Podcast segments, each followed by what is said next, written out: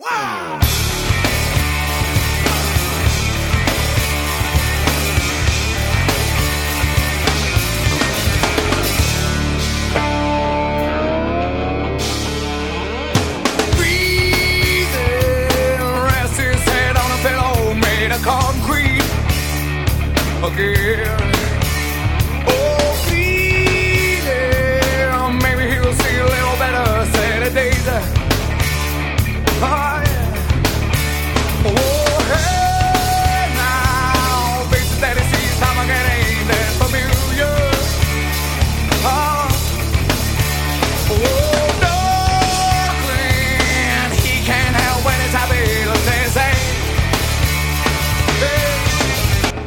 سلام این پادکست هشت بارونه. من مرتضی جعفری هستم به همه شما خوش آمد میگم.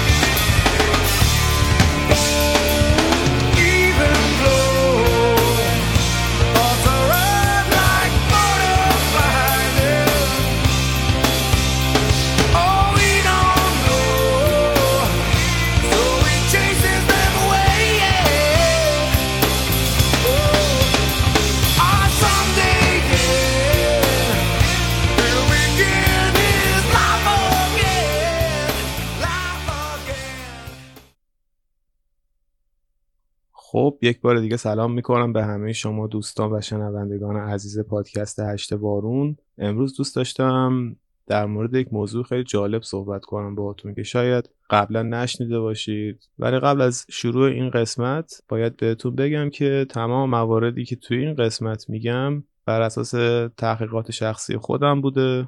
یعنی اینکه نه جبهه خاصی رو دنبال می‌کنم نه دوست دارم مشوق باشم برای اونهایی که این قسمت رو میشنوند که حالا بخوان به سمت چیزی برن. حالا باز اپیزود رو بشنوید خودتون بهتر می‌تونید تصمیم بگیرید. این رو هم بگم که شنیدن این قسمت رو به افراد زیر 16 سال اصلا پیشنهاد نمی‌کنم. ممنونم از توجهتون. توی دنیایی که ما توش زندگی می‌کنیم ادیان و مذاهب و فرقهای مختلفی وجود دارن که بعضی از اونها ممکنه برای ما خیلی عجیب باشن. بذارید بریم سراغ داستان اصلی و ببینید این فرقه از کجا اومده و اونهایی که بهش باور دارن چطور فکر می‌کنن. در فاصله بین قرن 16 تا اواسط قرن 19 میلادی طبق اسناد تاریخی که معمولا در اون زمان خیلی هم دقیق نیستن بیش از ده میلیون از سیاه بوستای آفریقا برای بردگی به آمریکا و اروپا فرستاده شدن. و اکثر ما می‌دونیم که چقدر در این مسیر سختی کشیدن و خیلی هاشون حتی جونشون رو هم از دست دادن.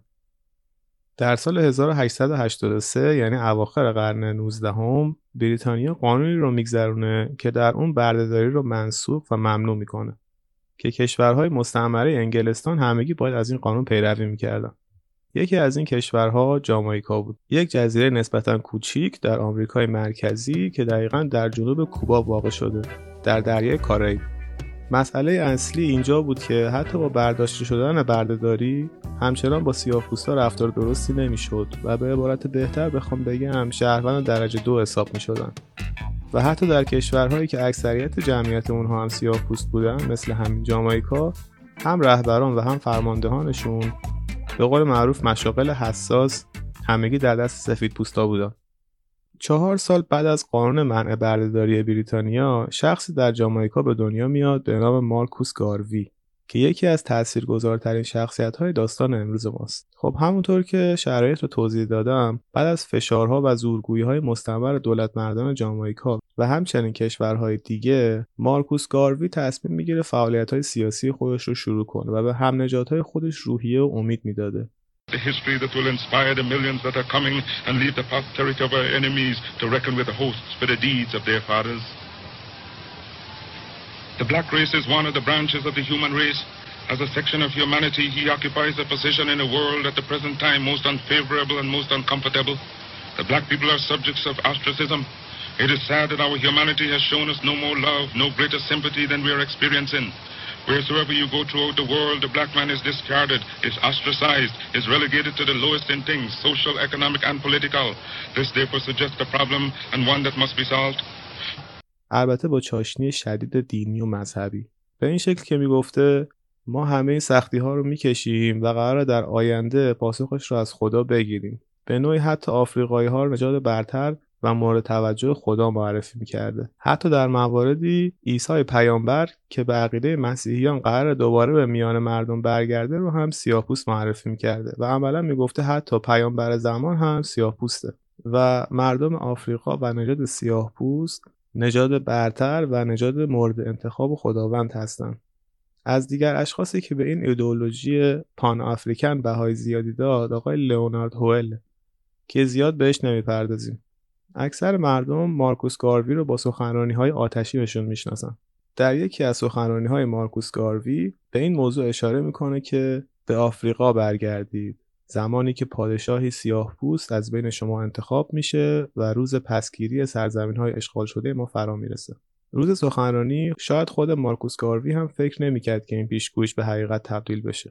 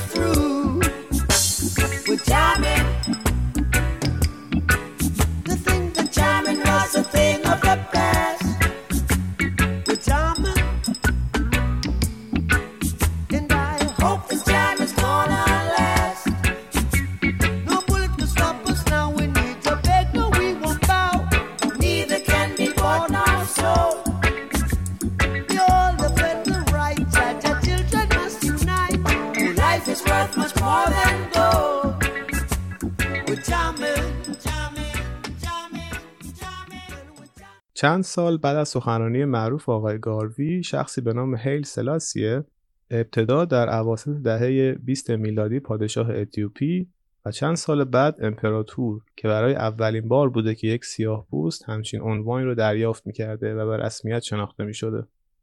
افرادی که تحت تاثیر سخنرانی های مارکوس گاروی بودند و این حرف مارکوس گاروی هم به حقیقت تبدیل شده بود مارکوس گاروی رو یک مبشر یا پیشگو میشناختند و هیل سلاسیه رو مسیحای زمان و حتی در مواردی پروردگار خودشون می‌دونستند و این باورها در کنار هم جمع شد و یک آین یا فرقه رو درست کرد به نام راستافاریان. هیل سلاسیه در مدت زمان حکومت خودش خیلی سعی کرد آفریقا رو متحد کنه. حتی ایده اتحادیه آفریقا رو هم مطرح کرد ولی خب زیاد موفق نبود. در زمان جنگ جهانی دوم به دلیل اینکه از همکاری با دولت فاشیسم ایتالیا خودداری می‌کنه دولت ایتالیا به اتیوپی حمله می‌کنه و اون رو از عنوان خودش عزل می‌کنه. ولی چند سال بعدش دوباره امپراتور اعلام میشه که به محبوبیت و مقبولیتش بین مردم به شدت اضافه میشه. در اون زمان حتی مجله تایم روی جلد خودش عکس هایله سلاسیه رو چاپ می‌کنه با عنوان King of Kings یا شاه شاهان.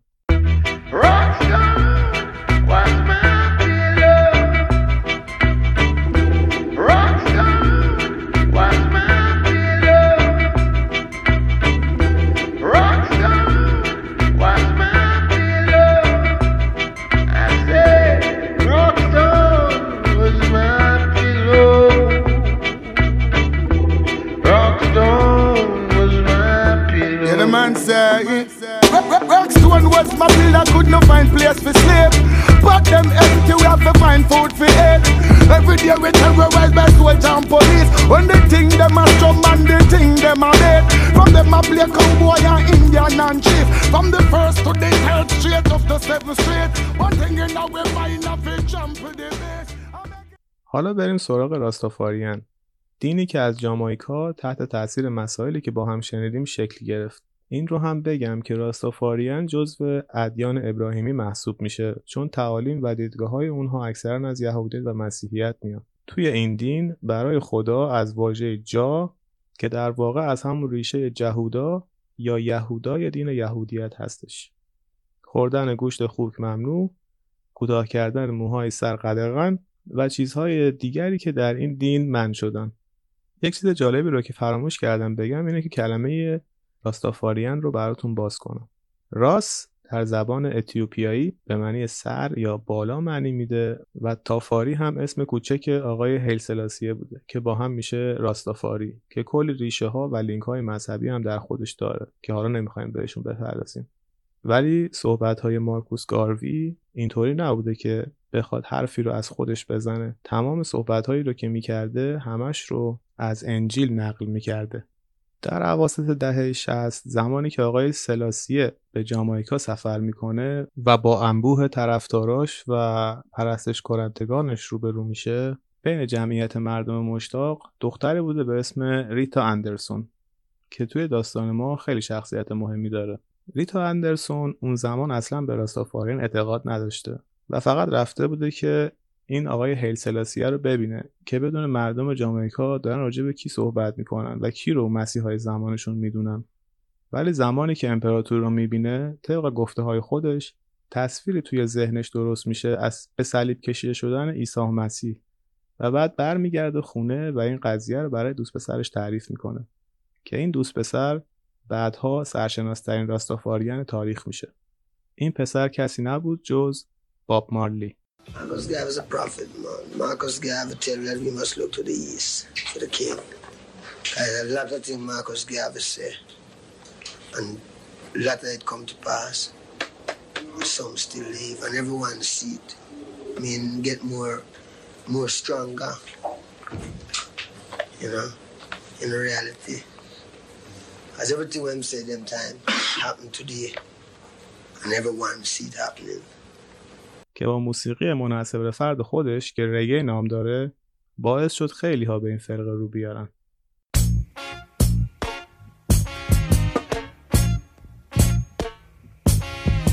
Until the philosophy which old one race superior and another inferior is finally and permanently discredited and abandoned. Everywhere is war. Miss a war. That until they're no longer first class and second class citizens of any... راستافاریان جنبه های عرفانی و روحانی زیادی داره. هر سال مراسم زیادی برگزار می‌کنند که بهشون میگن گراوندینگز. در این مراسم مصرف ماریجوانا که از نظر اونها چون یک گیاهه و از زمین کشت میشه و بدون هیچ فراوری و مواد افزودنی قابل استفاده است یک هدیه است از طرف خداوند که اونها بتونن باهاش به حالت روحانی و مذهبی برسن و بتونن مراسم مذهبی خودشون رو اجرا کنن. و این موضوع که ماریجوانا در اکثر نقاط جهان ممنوعه از دیدگاه اونا توطئه غربی است. آقای سلاسیه بعد از 44 سال حکومت بعد از اینکه قحطی در اتیوپی جان بسیار از آدمها را گرفت که البته متون مختلف با دیدگاه های مختلف هر کدوم تقصیر رو به گردن یکی انداختن یعنی بعضی ها میگن خود آقای سلاسیه رهبر بیکفایتی بوده بعضیا میگن غربی ها زیرابش رو زدن و از این قبیل داستان ها خلاصه بعد از اینکه قحطی اتیوپی رو فرا می‌گیره شوروی به اتیوپی حمله می‌کنه و هیل سلاسیه رو ازل و بعدش زندانی می‌کنه و چند سال بعدش در زندان توسط یک فرد ناشناس کشته میشه و شش سال بعدش هم باب مارلی بر اثر سرطان پوست جونش رو از دست میده که این دو ضربه های بزرگی رو به جامعه راستافاریان می‌زنه. و خیلی ها معتقد بودن که اگر کینگ سلاسیه مسیحا یا خدا بوده نباید به این سادگی کشته می شده در حالی که هنوز سیاه پوستان زیادی در آفریقا در رنج و سختی زندگی می کنن. از القابی که با آقای هیل سلاسیه می‌دادند شیر فاتح بنی اسرائیل آها این رو هم بهتون بگم راستافاریان معتقد بوده که از سرزمین بنی اسرائیل بودند و جزو اون افرادی هستند که باید به سرزمین موعودشون برگردند. تقریبا میشه گفت همون ایدئولوژی رو دارن که مردم اسرائیل دارن ولی سرزمین موعود برای راستافاریان کشور اتیوپی بود. خب این هم از داستان راستافاریان. امیدوارم که از این قسمت پادکست هشت بارون هم لذت برده باشید. حالا نظرتون در مورد این فرقه یا این گروه مذهبی چیه گروه مذهبی که مسیحای زمان یا پیامبر زمانش ظهور کرده و حتی کشته هم شده. این رو هم باید بگم که در حال حاضر بیش از 5 میلیون راستافاریان در دنیا وجود دارند که بخش خیلی زیادیش رو به خاطر تاثیر گرفتن از موزیک های باب مالی و به قول معروف مدیایی شدن راستافاریان دارن. امیدوارم که از این قسمت پادکست ما هم لذت برده باشید. پادکست ما رو می‌تونید از ساوند کلاود یوتیوب کانال تلگرام و IGTV هشت بارون گوش بدید. همچنین اسپاتیفای و اپل پادکست هم به سرویس های ما اضافه شدن. کافیه فقط در یکی از این اپلیکیشن ها هشت بارون رو به فارسی سرچ کنید. اگر تا الان از گوش دادن به هشت بارون لذت بردید اون رو به دوستانتون هم معرفی کنید. من مهرزاد جعفری هستم و فراموش نکنید که دنیا مال ماست.